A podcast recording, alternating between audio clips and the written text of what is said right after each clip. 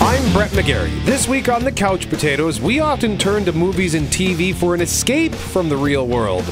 But it seems there's no escape from the coronavirus. We will tell you the latest movies that have been delayed due to the global pandemic. Plus, I'm Jeff Braun. I went to see a movie this week. I'll review Ben Affleck's The Way Back, and I'll tell you about an awesome new show on FX. It's called Devs. Plus, when it comes to Netflix, I really hate when they do not include recaps from the previous season. I will tell you why. Let's get started. I don't know why you came all the way up here. There's nothing left.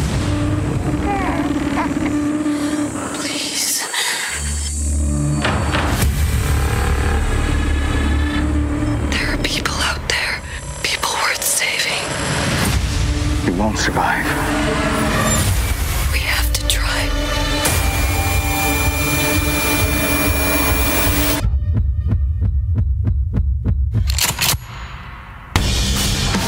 A Quiet Place 2 was set to be released on March 20th. I was actually going to go out and buy tickets after we finish recording this today. We No! were recording this on Thursday, March 12th, and I was going to go buy tickets for uh, the Saturday night, March 21st. Well, guess what? It's not opening on March 20th anymore.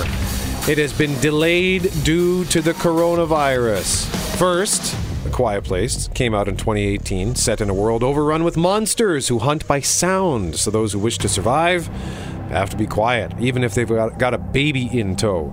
It starred real life wife and husband Emily Blunt and John Krasinski, who also directed and co wrote the film. Finished with a 95% rating on Rotten Tomatoes, made $340 million worldwide off a $17 million budget. And it was fun. I loved it keep meaning to watch it again. It is on Netflix.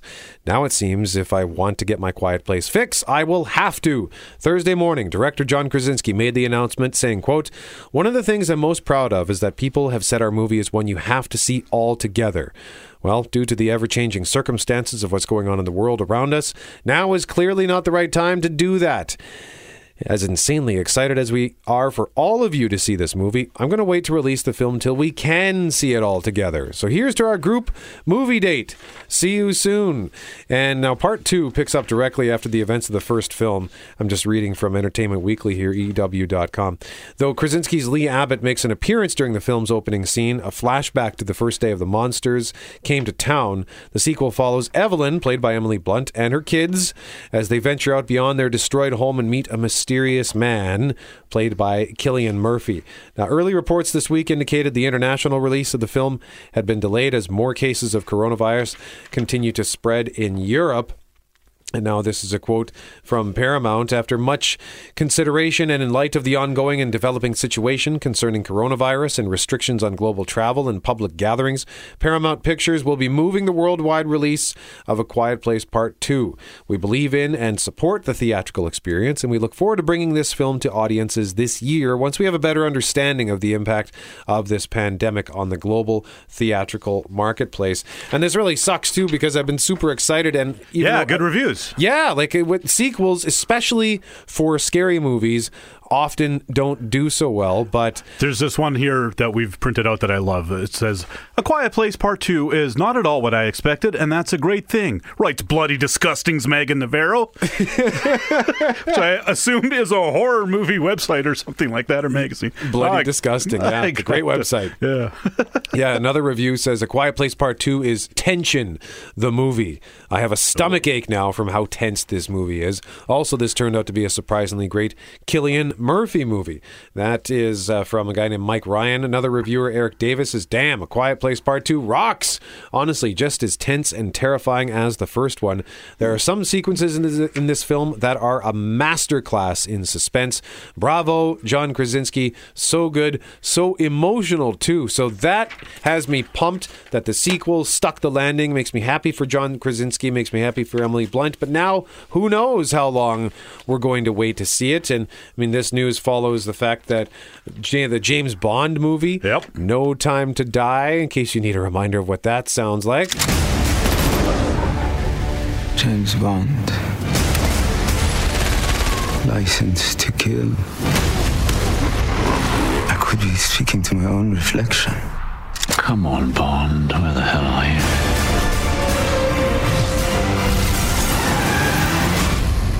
When you're ready. You're late.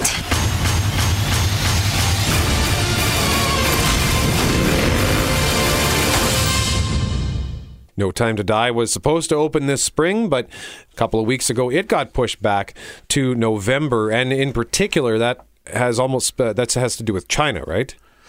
Yeah, that has to do with China. Like China, I guess. Well, there's so many people there, and they go to the movies. And Bond is a very international film franchise and does well in China, so they definitely want the Chinese dollars for that.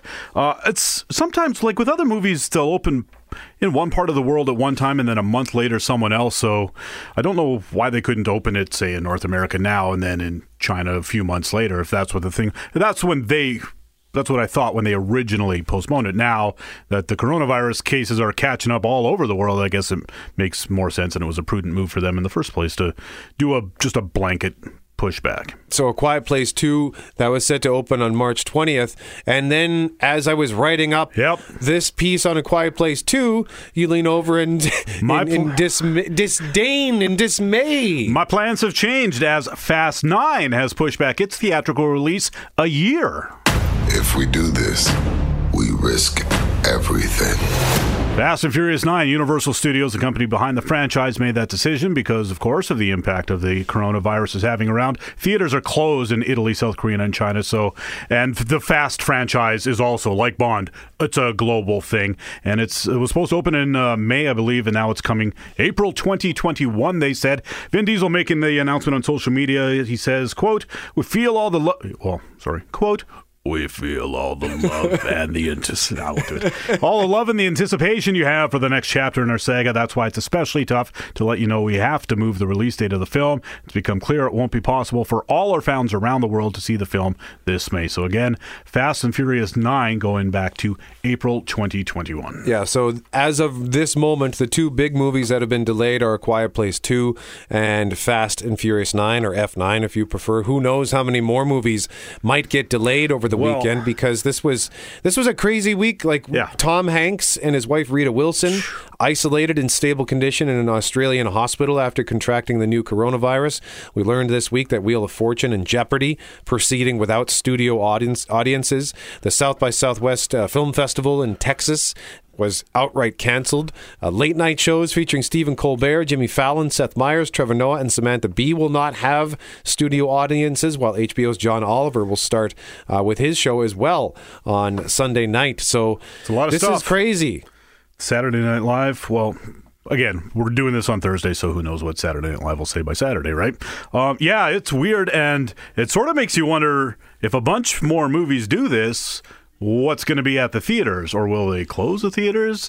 Or I sort of hope that, you know, how they do like that they'll just start showing old classic movies for cheap or something like that. Yeah. it's just me in the back of my head. It's like, well, if I can't go see Fast Nine, uh, run the first eight Fasts over a weekend for five bucks a pop, and I'll go see every one of them.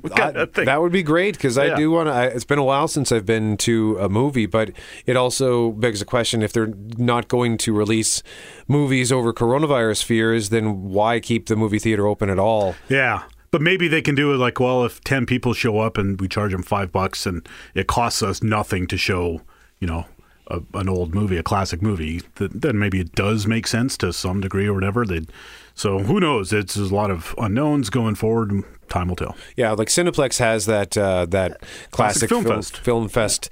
Uh, they used to call it the the digital film fest, and now it's just sort of their their classic film series. And, and I went to see The Matrix. A couple of years ago, and there were five people in the theater, Yeah. including me and the three people I went with. so even when they do show these old movies and make a big deal out of it, people don't typically go. Well, with all the streaming options and stuff now, a lot of the movies are so much easier to find at home. Like I had, was trying to convince friends, and I got a couple of people to go to the the Hanks Fest last year at Cineplex, and there's like, oh, can we go watch A League of Their Own on the big screen? It's only five bucks, and they're like, but it's on TV all the time. I was like, yeah, but it's something to do. Nice, It's a nice out. We can eat popcorn. Oh, this is what they call it, the flashback film series, I think. And they even we and we made a big deal about it. Lord of the Rings. the common tongue, it says one ring to rule them all, one ring to fight them, one ring to bring them all. And in the fight. Yes. They released Lord of the Rings. Did you go see any of them? No. I did not either. I did see Monty Python and the Holy Grail two years ago at a thing like that. Oh, yeah? Yeah. And that one actually had quite a few people in it. Oh, good. But that's Monty Python. Yeah, I did recently watch Lord of the Rings, by the way, on uh, Blu-ray. Finally got through all three. It took me two nights to, to watch Return of the King because I fell asleep halfway through when it was time to switch the disc. I never, made, Oh. I never ended up getting up off the couch, so I had to finish watching That's it. a new form of lazy. well, I, I was determined, but it was a Friday night. It was the end of the oh, week. Maybe it's a four and a half hour movie. maybe movie. it's on Netflix. I can just click on it. I don't have to get out of, off the couch. It is, but they only have the theatrical version. And actually, I, I, I was just a sidebar on Return of the King. I was trying to remember the difference between when the Rohirrim, when Rohan arrives in Gondor, because it's completely different cut.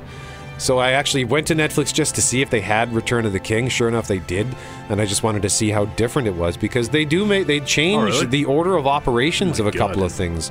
It had been just so long since I'd seen the theatrical version. I, like I guess it's been almost Yeah. twenty years. I have the theatrical versions of all three. I think I've oh, and I only ever watched them in that period between when they were released on DVD, but before the special editions came out.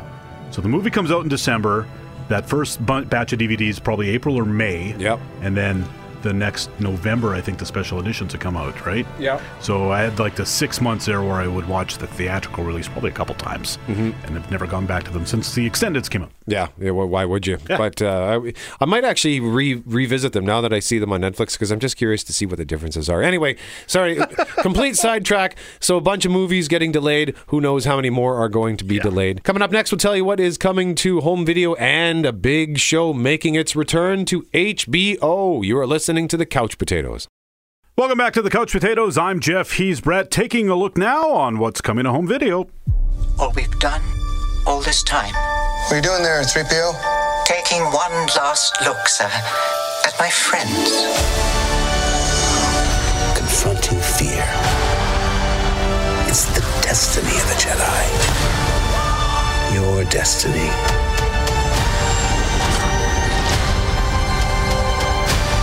We're all in this. Till the end. Star Wars The Rise of Skywalker. Star Wars The Rise of Skywalker coming to digital HD on Tuesday, March 12th, as you may have surmised by that. Um, what do you think of Star Wars Rise of Skywalker? I never ended up going back to see it again. I always I intended to go see it a second time because the visuals were astonishing, but the story just kind of left me underwhelmed. Yep, ditto. And I was I was uh, rolling on what we just heard there. I was watching the that clip on YouTube, and even and watching it, I was just like, I don't even remember what happened. Like that movie just escaped my brain so fast. And when did that come out? Christmas time? Yeah. Yeah. So it's been two and a half months, and I can't remember it. But there you go. Star Wars: Rise of Skywalker digital HD on Tuesday, as is Cats. Oh boy. Yikes! Are Less you gonna watch better. that? Not for renting like that. Maybe once it's on TV. If- Yeah. but why would anyone ever put it on TV? And on Blu-ray DVD, Tuesday, March 12th, Jumanji: The Next Level. That I want to watch. Yes. And uh, Clint Eastwood's movie Richard Jewell, which I did watch, and um, has a couple of problems, but is by and large a really good movie. Okay, so a couple of sort of decent options available Yeah. for home video this upcoming week. And then what's coming to HBO? Oh, it's one of HBO's biggest shows returning this weekend, Westworld. You and I are a lot alike. They put you in a cage, decided what your life would be. They did the same thing to me. But You've been watching me. Not me, but someone. Something has. Who is it that we're going after?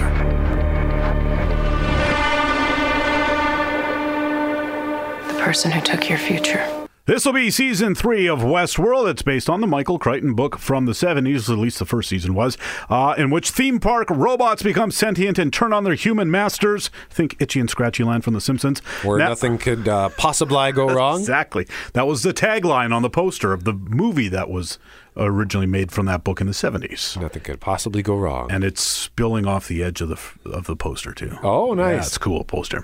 Now, the TV show, three seasons deep, uh, the uprising has occurred, and some of the robots, most notably Evan Rachel Wood's Dolores and Thandie Newton's Maeve, are in the real world now. As we heard in the clip, Dolores meets Aaron Paul, new to the cast. We don't know what his role will be. Ed Harris is a bad guy of sorts. He's in the trailer, so I guess he's back this year. And Jeffrey Wright returns as the enigmatic Bernard. Frankly, honestly, I don't know what any of this will be. It's been well over a year. It's been almost two years since the show was last on, and I'm, I'm not entirely convinced I could follow it altogether when it was on. They screw around with timelines a lot, which is actually pretty clever because the robots don't age, so they could get, uh, pull some tricks on you. But yeah, season two wrapped up.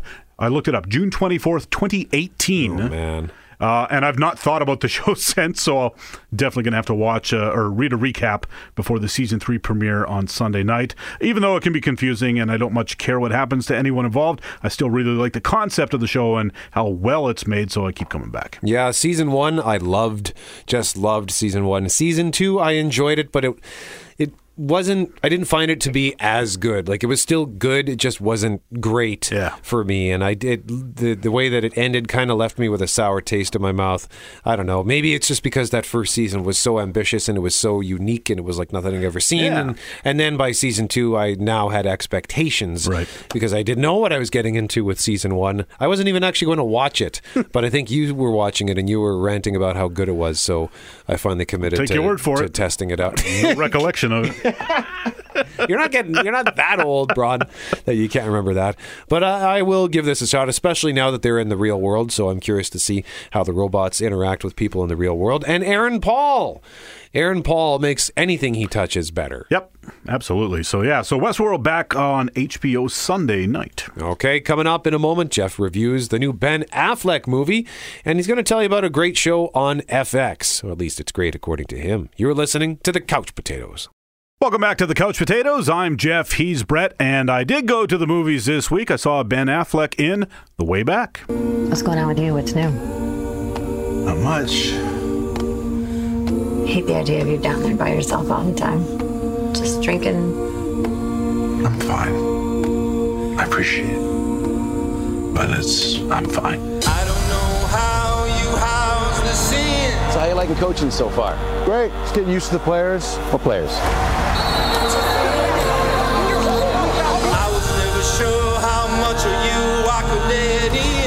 I heard you're coaching basketball. Yeah, keeps me busy. Keeps my mind off other things, you know. Well, I know I it done I've been standing here. Keep pressing, trapping, taking charges. Heavenly Father, You guys earned this tonight.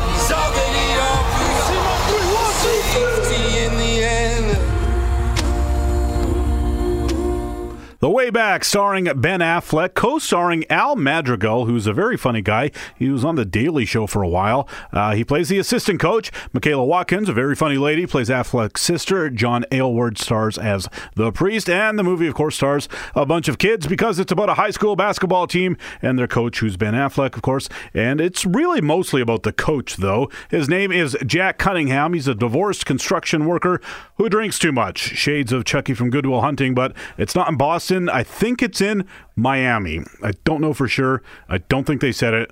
Uh, I think if you know the high schools, you'd could figure out where it was, but how would I know? Uh, they do show the ocean and a lot of palm trees, so it's uh, probably Florida. I guess it could also be California. Now, Jack was a high school basketball phenom back in the 90s, but he hasn't touched the ball since then, foregoing a full college scholarship. The movie opens with his daily routine, which is mostly drinking, including morning shower beers, so you know it's a very serious problem. He gets in a fight with his sister about it at Thanksgiving, and then he gets a call from Father Divine from his old Catholic high school. The basketball coach there had a heart attack, and they want Jack to come coach the team. We need a new coach, Jack. You're the first person I thought of. Is the team any good? No. In fact, the last time they made the playoffs, back when you were playing. First, uh, he balks at the offer, but does take the gig after all and gets to work with the ragtag team of misfits. What follows is pretty standard sports movie stuff. The team sucks. They have a few players with attitude problems. The coach whips them into shape mentally and physically. While it is pretty standard, it is very well done. I thought it was stirring and inspirational, which is always a goal of sports movies. There is, of course, a big game near the end, not at the end, which is a different bit of structuring, but it's good stuff. There's a, a, running joke about how much Jack swears while he's coaching. I don't think I've seen a sports movie involving a school team that has this much cursing in it. A lot of the humor in the movie derived from that, which is a good thing because the story of Jack's personal life is a bummer. There is nothing funny about his alcoholism and the factors that maybe led to it and certainly exacerbate it. It hits hard, and while it is not hopelessly bleak, it also doesn't play some Hollywood game where all he needs is a hug or to win a basketball game to conquer his addiction, which is good. That sort of thing may have flown in the past, but we're beyond simplistic portrayals of serious issues at this point, and the way back does not shy away from it. But again, it doesn't mire itself in misery. It's a pretty impressive bit of filmmaking, actually, to have the two stories running alongside each other and not have one bulldoze the other out of the movie. The only real knock I thought was that it does feel like some of the players on the team are short shrift. We really only get one and a half proper characters out of the 10 person team and maybe three other single dimension characters. The focus is Jack, of course, but it would have been nice to have more of the kids. So the personal drama portion is very effective. The sports portion has some good game action, some good montages, and big game finale, and only a light, little light on some of the character stuff that does not involve Affleck. And Affleck, though, is tremendous. He can be such a good actor, and I think maybe more than anyone else like Nick Cage or whatever. It bums me out the most that Affleck didn't have a steady, solid career all the way through because he could have cranked out so many more great performances over the years. Of course, we now know it wasn't all because of his bad movie choices, and most importantly, he's not done yet. He has a lot of open road ahead of him, and you would consider a trip to the theater to see The Way Back. Money well spent, three and a half couch cushions out of five. That is a solid recommendation. Yeah. You've made me want to see that movie even more than I already did want to see it. I'm just thinking of some of the great movies he's he's been in in recent years. There was the the Town that, that he also directed. That's a great movie. That's a good heist movie. Yeah, Argo. Yep, was great. Uh, Gone Girl. I watched that uh, recently, a couple of weeks ago. It's fantastic. Yeah. So when you think about the movie, the good movies that he's done, yeah, he has done some great work. So it's good to see him he had on that, the way back. He had that dip in the J Lo years, right? With yeah. the reindeer games and uh, paycheck Gigli. and Gigli and stuff like yeah. that. So, yeah. All right. So three and a half couch cushions out of five for the way back. That's the movie theater. Now it's on your TV. Yeah. Watch a new show on FX this week. It's called Devs. Born Moscow, MIT, then a failed startup, and then here. So tell me about Devs. Does it take genius? It's the most beautiful thing I've ever seen. I'm scared. Of what? Us.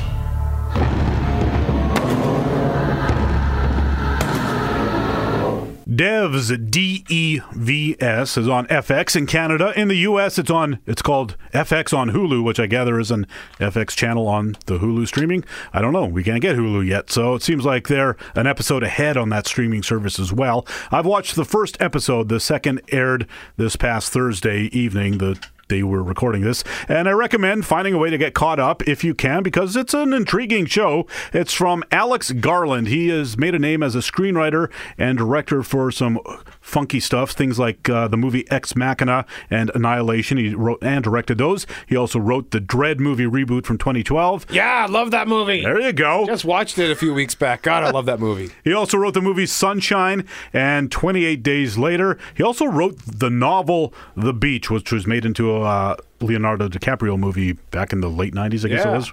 So he writes some weird, crazy things, and now he's made this TV show, Devs. I tuned in because I heard some other critics saying good things about it, and frankly, the name made me curious because it's not a real word, is it? Outside of that, I didn't have a hot clue what the show was about or who was in it, and to my delight, one of the stars is Ron Swanson from Parks and Rec, real name Nick Offerman. He plays Forrest, a man who owns and runs an artificial intelligence company called Amaya. I think it's in California. California. Hey, I wish shows and movies would just say where they are. I don't care how clunky it is. Just open with someone standing outside saying, Wow, what a beautiful sunny day we're having here in San Francisco. how hard would that be? Like you're like looking at bridges trying to figure out, is that the Golden Gate Bridge? Anyways, he owns this tech company. It's very advanced, enough so that I'm not sure if it's either set in current day or maybe it's into the future a bit already. Again, first episode, so lots of stuff to try to grab onto. Uh, and I don't want to spoil any of the surprises, even though so much sort of changes between the first 20 minutes and the last 20 minutes of the pilot. Suffice to say, the show focuses on this young couple who work at Amaya, one of whom is invited to work in the secretive devs division. There's also a death, and we, as the viewers, have more more information than one of the main characters. So while they set out to sort of solve a mystery, we know a large part of the answer they seek. But we certainly are not privy to all the secrets of devs. The set design is gorgeous and funky and amazing. Again, not sure if it's just a great modern set designing or if it's supposed to be in the future or something like that. The only thing I really had a gripe about was the music. There is a shrill, piercing score at times that really got on my nerves, but with the TV show, you know, there's always the mute button. So it is early going yet, but I'm definitely going to keep watching devs for a while, see what happens. All right. On FX. On FX. There it is. I, I don't. FX shows frustrate me. I don't know that they're actually available on demand. At least uh, I, Oh, so- I have yeah. Shaw cable, and for whatever reason, FX shows often are not available. So if you miss it first time, then you're done. Uh, yeah, I wasn't sure. I don't know if some other. Ah, I could look it up. We'll get back to you maybe next week if we can find out answers on that. Up next, I'm going to tell you why I'm getting really mad at Netflix when they don't offer recaps. And we'll have a quick recap of this week's excellent episode of Survivor Winners at War. You are listening to the Couch Potatoes. Welcome back to the Couch Potatoes. I'm Jeff. He's Brett. I was talking about the show on FX Devs in the last segment, and I was talking about how to get caught up. I guess FX Canada does have an app you can download and watch shows on there, so you can get it. It's also uh, available on iTunes. Okay, that's if you want to pay for it, though. Yeah, yeah, yeah. All right. This week I watched season three of a show I really like on Netflix. And I'm here to once again offer it as a suggestion, but it also is going to come with a bit of a rant.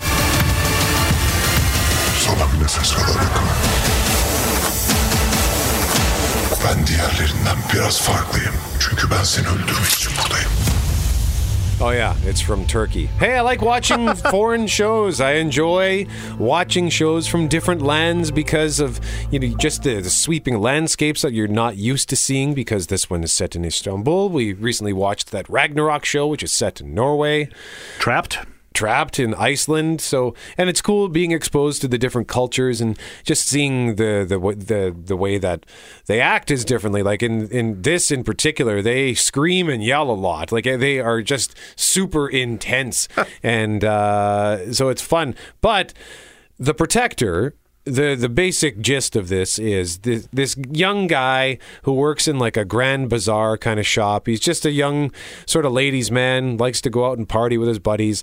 Well, he learns that he's descended from this family of protectors who are there to save and protect Istanbul from the immortals, and he is bestowed a, a shirt. It's like a, a a magic shirt that essentially makes him invincible. So he's kind of like a superhero almost, and he has this dagger that he has to use to hunt down the immortals and kill them. It might sound ridiculous, but it's like I said, it's fun. It's just a fun, silly little show but it's intense and i loved that first season came out in december of 2018 and season two came out very quickly in april of 2019 so i didn't have a whole lot of time in between where i would forget stuff by the way you can watch the Protector with English dubs if you prefer. That was its default setting in the first episode of season one. I disabled that immediately. I just can't stand dubbed stuff anymore. But season three, now coming out in March 2020, there were way too many details I simply could not remember. And there was no recap whatsoever. And I'm sure that there were even points. This ep- this season was only seven episodes. The first two were ten each, and I'm pretty sure that they edited it to the point where they even left out details in this season. Like there were things that happened. I thought I don't remember. I can't connect these dots. Like I don't remember that happening. So that kind of bugs me. But I will say that this season was much stronger than season two. I think they rushed season two to just get it turned around immediately. Um, and because I once read that some Turkish TV shows, they they'll, their seasons will be super long and they'll have like umpteen seasons. It's un, it's like the opposite of British TV. Oh, really? Have like two seasons and a Christmas special, and they have like three episodes or six episodes each season. Turkish TV can go on forever. like they renew your show, and it's like, well, I'm good till retirement. Yeah, yeah, pretty much. Uh, I'm just pulling up the Protector to double to verify how many episodes. Season one had ten. Season two had come on. Come on, Netflix. Season two had eight, so this one only had seven. Season two, I I enjoyed it, but it wasn't as good as the first season. Season three, much better. Look, it's thrilling. It's got drama. It's got comedy. It's got romance. See, uh, this season two, like the second episode was a particularly beautiful and touching episode, and then season three felt more like an Ocean's Eleven kind of caper. Oh, yeah. So there's all kinds of different ways they tell their stories. I think it's worth checking out if you want something different. You're looking for something different, especially if they start delaying all the new movies and you run out of stuff to watch. Check out The Protector. North American Netflix needs to step up its game. Like, it's bad that all our favorite Netflix shows are from around the world, right? That's true. Isn't it weird? And, oh, there, there's another show that I still need to watch, season two of Dark. That one is from Germany. And now we have a couple of minutes to talk about Survivor. Next time on Survivor. The Wicked Witch is dead, and we can do whatever we want now. Back? Been doing something sneaky and hilarious. Both of the losing tribes will vote somebody out of this game. Bequeath oh your fire tokens to any player still in the game. Grab your torch and head to extinction. All right, Poverty, make a run at it. Oh yeah, spoiler alert, Rob got voted out. Look, I I don't I think if you are watching Survivor Winners at War, You're up to you date. have already watched it because this is appointment viewing. I actually watched it live on TV. I don't do that for anything. I was maybe 15 minutes behind just because I was watching devs first. Yeah. But yeah, all season long, it's like, nope, I'm getting on that before I go to bed tonight. Absolutely. And I knew it was going to be Rob going home. I can't remember what he said. He said something in like about 20 minutes before the end of the show. I was like, oh, that's a uh, Rob's going home tonight because it was just one of these like, I better start. They better. I'm not going to underestimate these kids anymore. Blah blah blah. And I was like, oh, he's gone. yeah, yeah. The big, the mighty Boston Rob is gone, but good for them for recognizing the threat that Rob is. Now, hopefully, the others make the same conclusion with Sandra because if Sandra makes her way to the end, Sandra, who has won Survivor twice, and has sat out almost every single challenge this season. yeah, j- get rid of her. I, she, if that team loses, she should be the automatic your target, no matter what is happening, no matter what drama is going on in that tribe. Yeah. When they, if they lose and go to tribal council, she has got to go. But another excellent episode. Yeah, and about half an hour into every episode, I keep thinking, like, as soon as the challenge is done, it's like, God, I don't want anybody to get kicked out. Yeah. I mean, I'm not hoping everybody wins, but I'm also I'm not rooting against anybody. I like every single one of these players. They've all to some degree proven that, you know, they're worthy of being there, quote unquote worthy of being there. But uh and this this week I was impressed with Sophie because she was, you know, part of the gang that got rid of Boston Rob or whatever. I've got her in the pool. Yeah, I think he- she's a good threat to go super deep. Yeah. Oh yeah, I would not be surprised if Sophie won this thing because you can tell she's just she's in it to win it and she's playing smart. Also, next time you watch it, so next week when the immunity challenge comes up, just pay attention to how Jeff Probst speaks because he I've noticed this season and even last season, he now says almost everything. Time to take time to give back the idol. All right, let's get it started. Uh, everything he says now, he's got this kind of all right. It's just like the Adam Sandler whisper. Yeah. Shooby dibbity. Yeah, exactly. so I don't know if it's just because he's so bored doing 40 seasons of Survivor. But uh, yeah, Winners at War is outstanding. You can uh, let us know uh, on Twitter at CouchPotatoes68 what you think about this and make sure that you subscribe to our podcast. So that's all the time we've got. I'm Brett. He's Jeff. We are the Couch Potatoes. Remember, if it requires getting up off the couch, don't bother.